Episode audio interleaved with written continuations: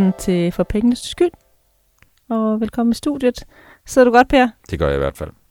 Så er den amerikanske valgkamp ved at være slut.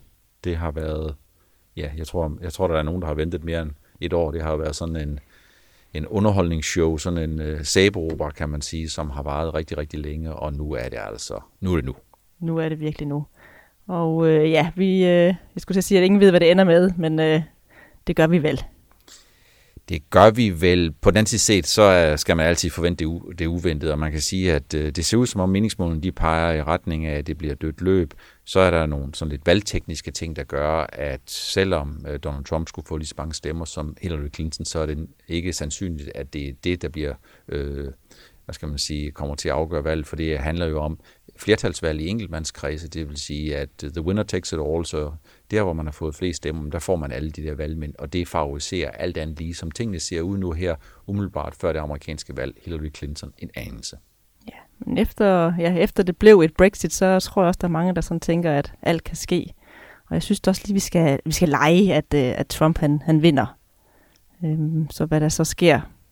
Ja, altså jeg har fuldstændig den samme opfattelse som dem, der ligesom på forhånd havde sagt, at Brexit kunne meget vel blive et liv. Ikke at jeg forventede et liv, men at dem, der ligesom tog udgangspunkt i, at den britiske skepsis med hensyn til EU's lyksaligheder ville være øh, større, altså at britterne var mere skeptiske end det, man kunne få indtryk af, når man kiggede på meningsmålinger. På samme måde, så kan jeg ikke fortænke nogen i at ligesom sidde tilbage med og så sige, jamen vi tror, at amerikanerne uden for det politiske establishment, de sender USA i en Trump-retning, der gør, at der er nogen, der bliver overrasket. Men alt er åbent, og alt er muligt.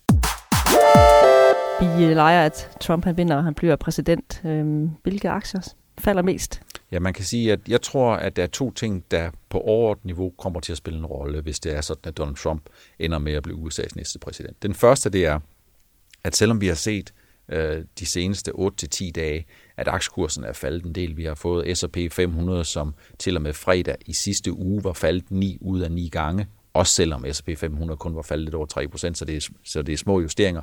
Men vi har set, at selvom aktiekursen er faldet, så har investorerne ikke i det generelle og gennemsnitlige tilfælde justeret deres aktieportefølje til en Trump-sejr. Det betyder, at investorerne de står sådan lidt og har satset på den hest, som viser sig ikke at være den, der kommer først og bedst i mål.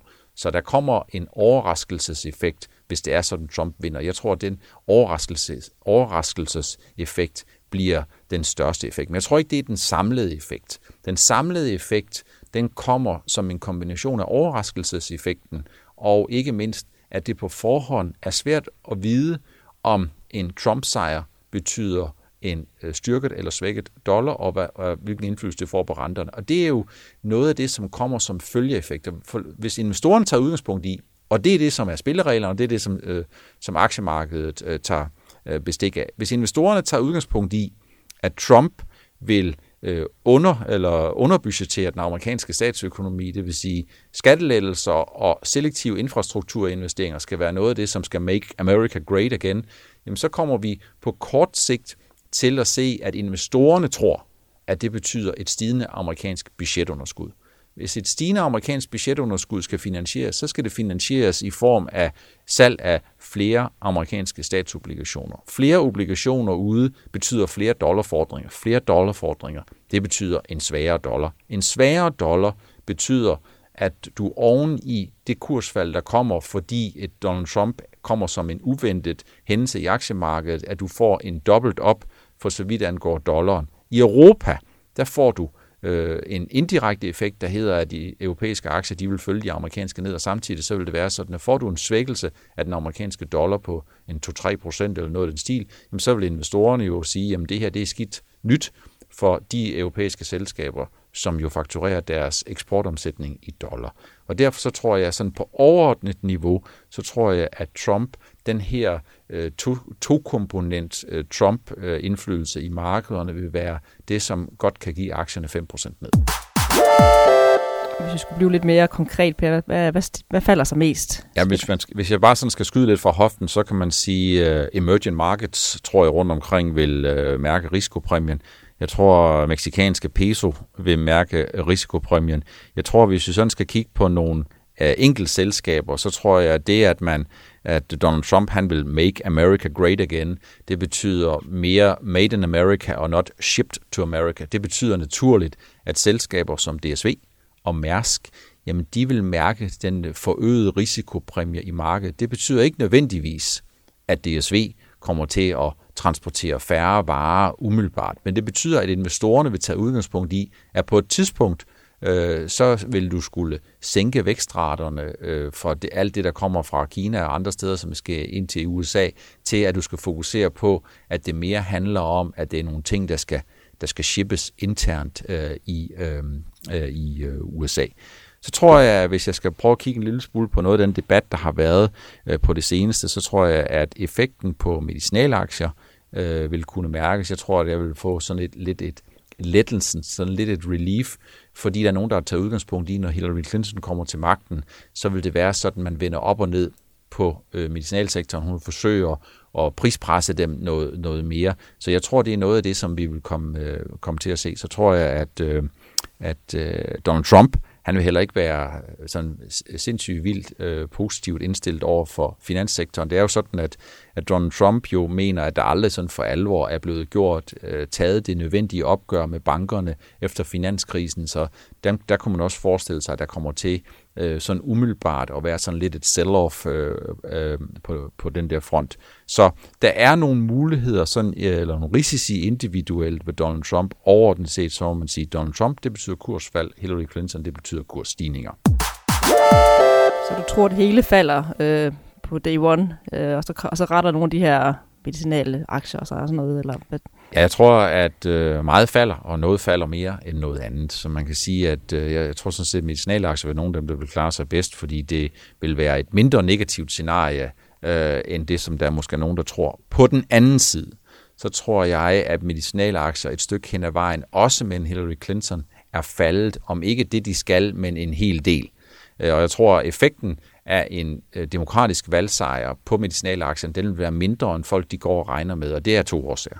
Den første årsag, det er, at det her det er jo ikke et nyt øh, fænomen, at demokraterne de synes det her. Jeg vil bare, jeg vil bare ligesom henlede opmærksomheden på, at nu har vi altså haft en demokratisk valgt øh, præsident i otte år, øh, og der har vi altså ikke i større omfang set, at det her har betydet noget særligt for medicinalsektoren. Og punkt to, og det tror jeg også spiller en rolle, det at Hillary Clinton kunne blive den naturlige efterfølger til Barack Obama, jamen det er jo noget af det, som investorerne har haft mere end et år til at forberede sig på, øh, siden at det blev om ikke meget tydeligt, så, så dog stadig tydeligere røg, at hun ville blive valgt som udfordreren til en republikansk præsidentkandidat. Så det er altså ikke rigtig nogen nyhed. Så jeg tror, at hvis det bliver Hillary Clinton, så tror jeg, at medicinalsektoren den klarer sig bedre, end folk de går og regner med. Og hvis øh, Donald Trump vinder, jamen, så tror jeg jo, at af den årsag, at medicinalsektoren øh, under alle omstændigheder vil komme til at være en af dem, der falder mindst. Men nu tror markedet jo, at det bliver Hillary, og øh, så får jeg sådan lyst til, at nu man skal skynde sig og købe noget emerging markets, fordi det stiger lidt i morgen. Man skal, alt, morgen. man skal altid passe på med at blive i, i for stort omfang at blive en event-investor. Det vil sige, at man investerer i tiltro til, at noget enten skal ske på et givet tidspunkt, eller noget skal ske inden for en meget kort øh, periode. Og det er jo fordi, man gør sig selv meget sårbar over for, hvis de her ting de ikke indtræffer. Øh, så man skal tage udgangspunkt i, sådan lidt ligesom jeg plejer at sige, når, man, når der er nogen, der spørger mig, skal man købe olieaktier? Så vil jeg sige, ja, du skal købe olieaktier, hvis du forventer, at olieprisen den stiger så skal du købe olieaktier. Ellers så skal du ikke købe olieaktier som sådan. Og på samme måde, så kan man sige, jamen skal man så øh, øh, satse sine penge, sætte sine penge på emerging markets, øh, den meksikanske peso, øh, skal man sælge guld og gøre forskellige andre ting. Jamen det afhænger jo af, hvad dine forventninger er til det amerikanske valg. Så hvis man forventer, at Hillary Clinton vinder, hvis man ønsker at sætte sine penge på, at Hillary Clinton vinder, hvis man er overbevist om det, jamen så er det der, din analyse starter.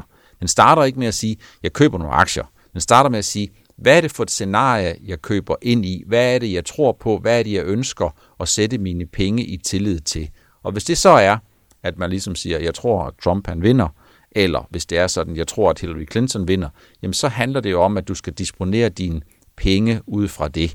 For hvis det er sådan, du disponerer dine penge uden at have forudsætningerne klar, jamen så er det sådan, at kommer du til at tabe nogle penge, kommer du til at opleve et kursfald, men så bliver du dobbelt sur på dig selv.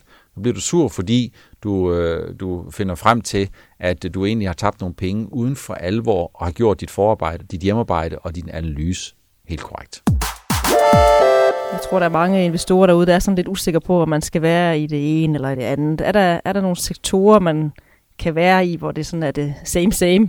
Man kan sige, at den sikreste sektor at være i, det er at stå på sidelinjen. Det er jo at stå på sidelinjesektoren, fordi der er det sådan, at der har du dine penge intakt, der får du hverken en valutakursrisiko eller en aktierisiko. Så er det sådan, at du ikke ønsker at løbe en risiko, jamen så skal du ikke være i markedet. Punktum. Sådan er det. Generelt set, så tror jeg, at øh, valget af den amerikanske præsident er sådan lidt ligesom øh, spørgsmålet om, at man skal bage en kransekagedej.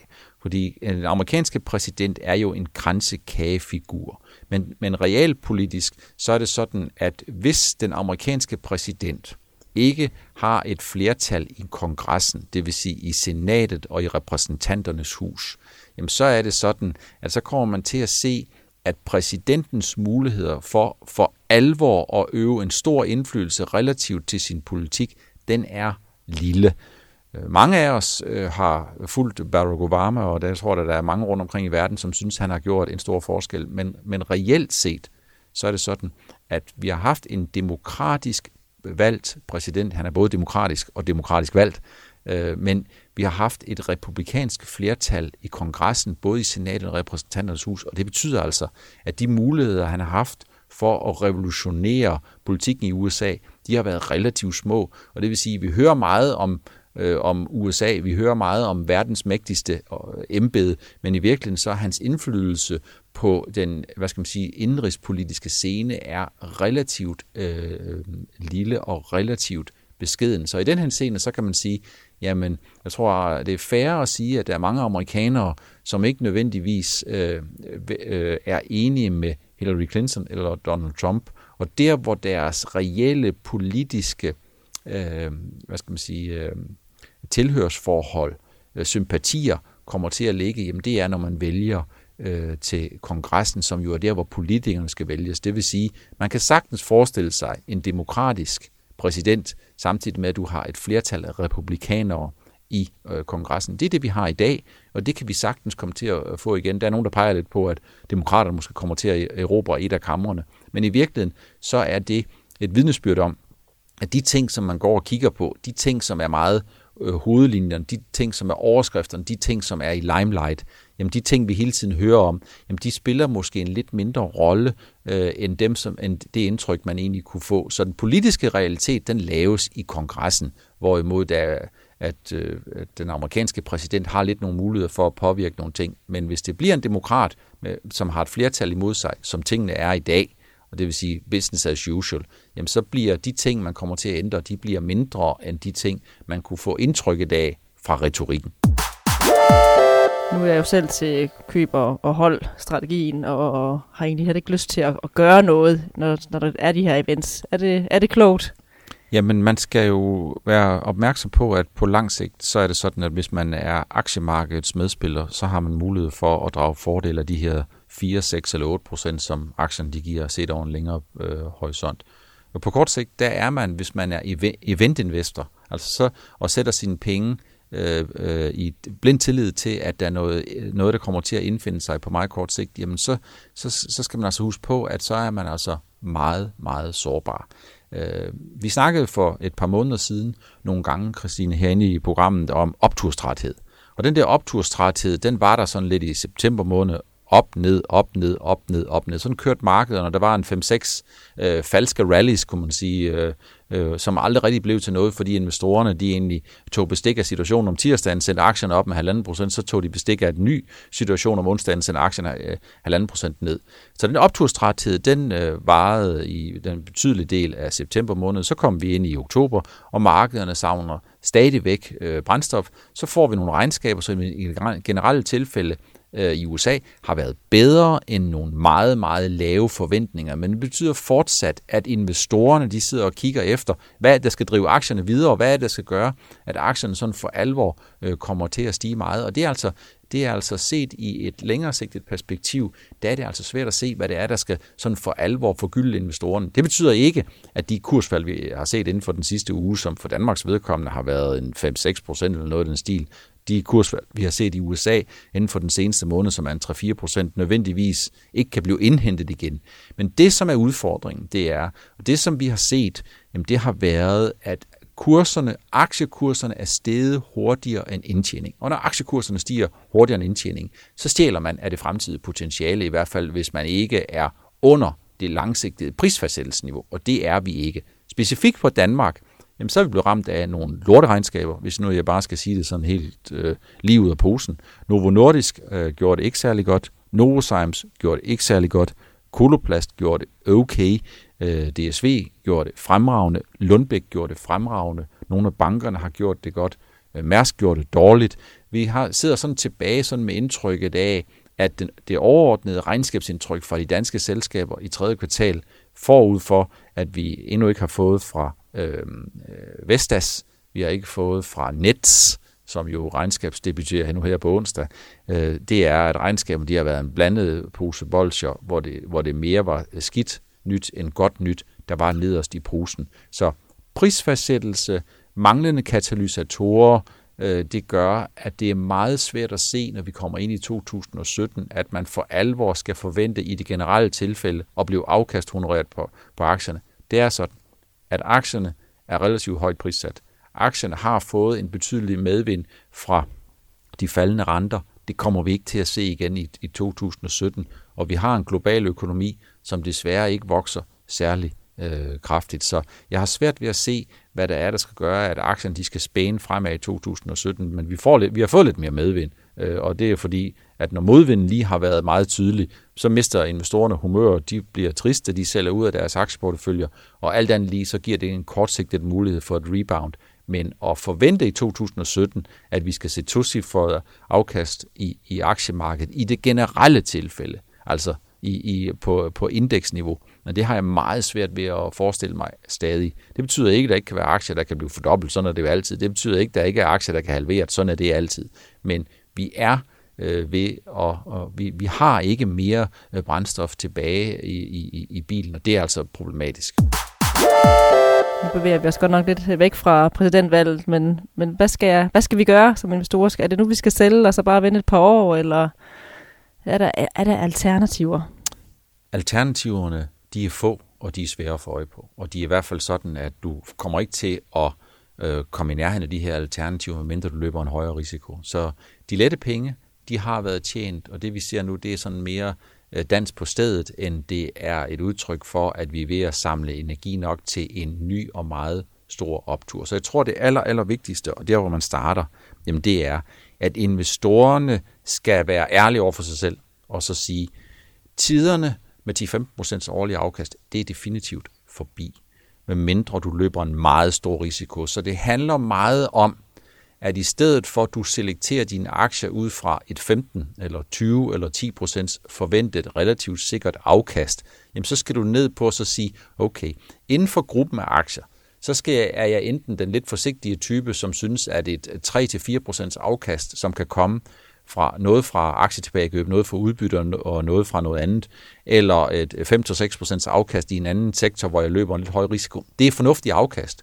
Det, jeg tror, det er en del af den der afkastmæssige spændetrøje, som investorerne de befinder sig selv i, at hvis man ligesom siger, jamen, når jeg skal, hvis jeg skal være på aktiemarkedet, eller når jeg skal være på aktiemarkedet, så er jeg der, fordi aktiemarkedet det er jo et sted, der bare giver 15-20% afkast, og det er jo kun tåber, som ikke frygter havet og heller ikke er på aktiemarkedet, kan man sige. Og det er altså ikke tilfældet. Det er sådan, at hvis du ikke langsigtet er aktieinvestor, hvis de penge, som du har investeret i aktiemarkedet, ikke er aktiepenge, men nogle penge, som er der, fordi du ligesom tænkte, her kan jeg få 15% i afkast, uden at løbe en risiko, og uden at jeg har nogen indsigt i aktierne, jamen så skal du ikke være på aktiemarkedet. Og det skal du simpelthen ikke, fordi at sandsynligheden for, at du bliver skuffet, sandsynligheden for, at der, hvor du skulle til at tage dine penge ud efter at tjene 15%, du har tabt 3%, eller tabt 5%, eller kun fået 4% i afkast, eller noget andet, jamen den er meget, meget stor.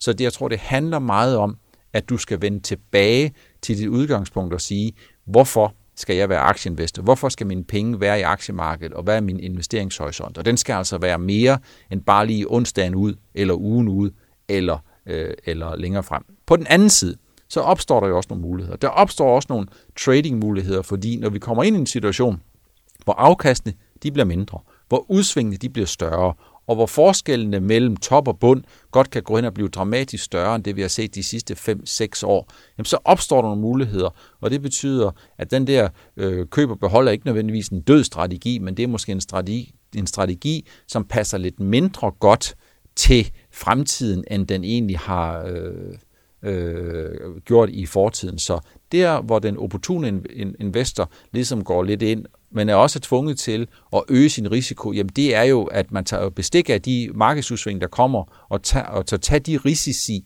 der egentlig er, når det er sådan, at en aktie falder 2, 4 eller 6 procent, og som skaber alibiet for at få en betydelig del af det afkast, du kan få.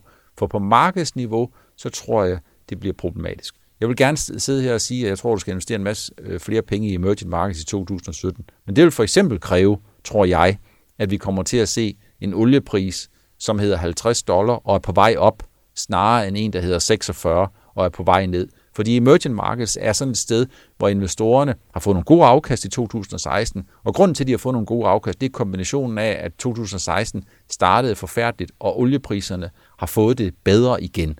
Men kommer du ind i en situation, hvor oliepriserne får det dårligere igen, kommer du ind i en situation, hvor oliepriserne trækker øh, emerging markets lidt øh, med ned, eller trækker andre råvarer med ned, jamen så er det sådan, at så vil du komme til at se, at der ikke kommer et positivt inflow på de her markeder. Så kommer du til at mangle noget af den øh, energi, som du gerne skulle have. Så igen, et godt eksempel på, at i stedet for at så sige, jeg køber flere emerging markets aktier, så skal du sige, hvad er mit alibi for at købe emerging markets? Er det forventede stigende råvarepriser? Er det en forventning om, at lande, som har lavet hån om deres økonomiske politik, for eksempel Brasilien, at de begynder at opføre sig mindre uansvarligt og tænker lidt på de på de næste generationer og tænker lidt på det langsigtede, er det fordi vi ligesom siger, der kommer mere inflow fra fondmanager, for det inflow, det kommer i takt med og i tiltro til, at den økonomiske politik ser anderledes og mere bæredygtigt ud, så er det der, hvor du skal komme dine penge ind. Men du skal ikke bare komme flere penge ind, for de siger, jeg køber nogle flere emerging markets aktier. Du skal kigge på, hvad er alibiet for at gøre det. Øh, og på den måde, der kan man sige, så bliver der mere hårdt arbejde for investorerne at gøre.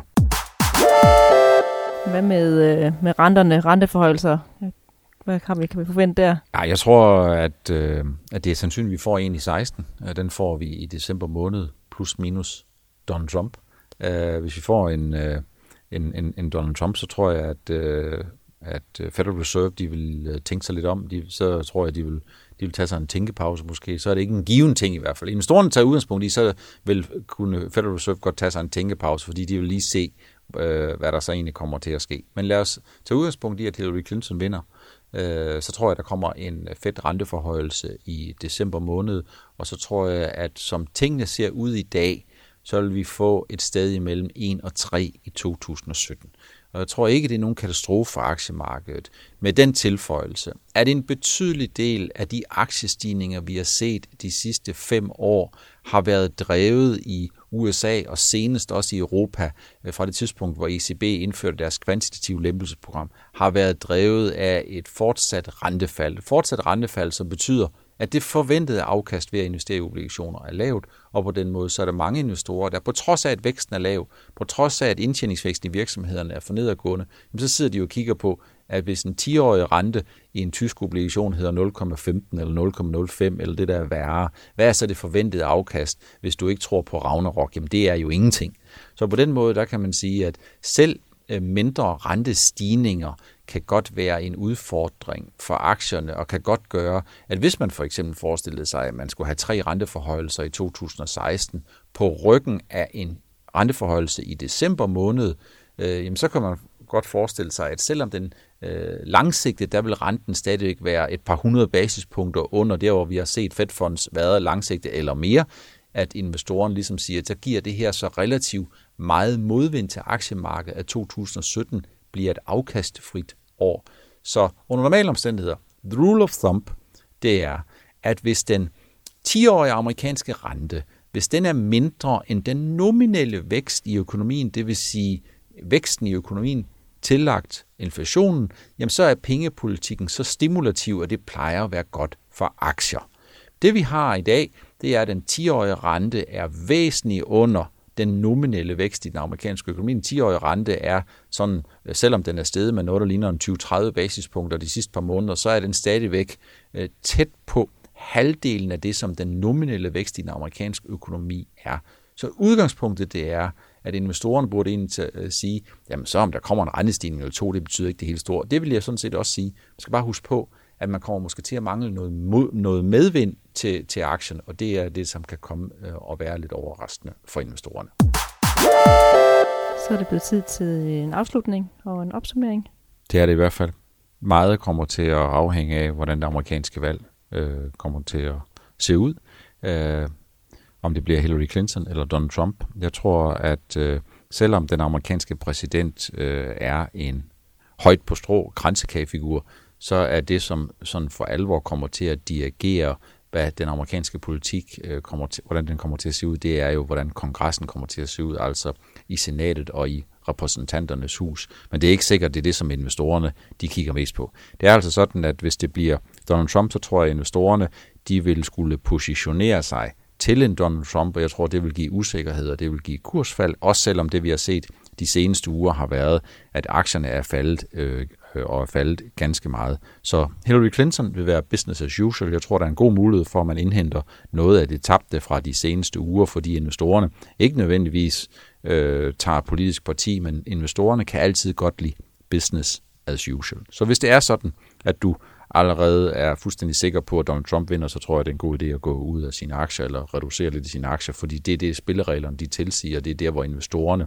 de vil tage udgangspunkt i, at det skaber mere turbulens og mere tumult, og mere turbulens og mere tumult, det giver større udsving, og det, bliver, og det giver sandsynligvis også kursfald. Så meget afhænger af, og det er også det, som vi i hovedsagen har været rundt om i dag, det afhænger af det amerikanske valg. Så er det bare tilbage at sige uh, tak for i dag. Absolut, og så god, god valg. Godt valg, kan man sige. Penge, penge,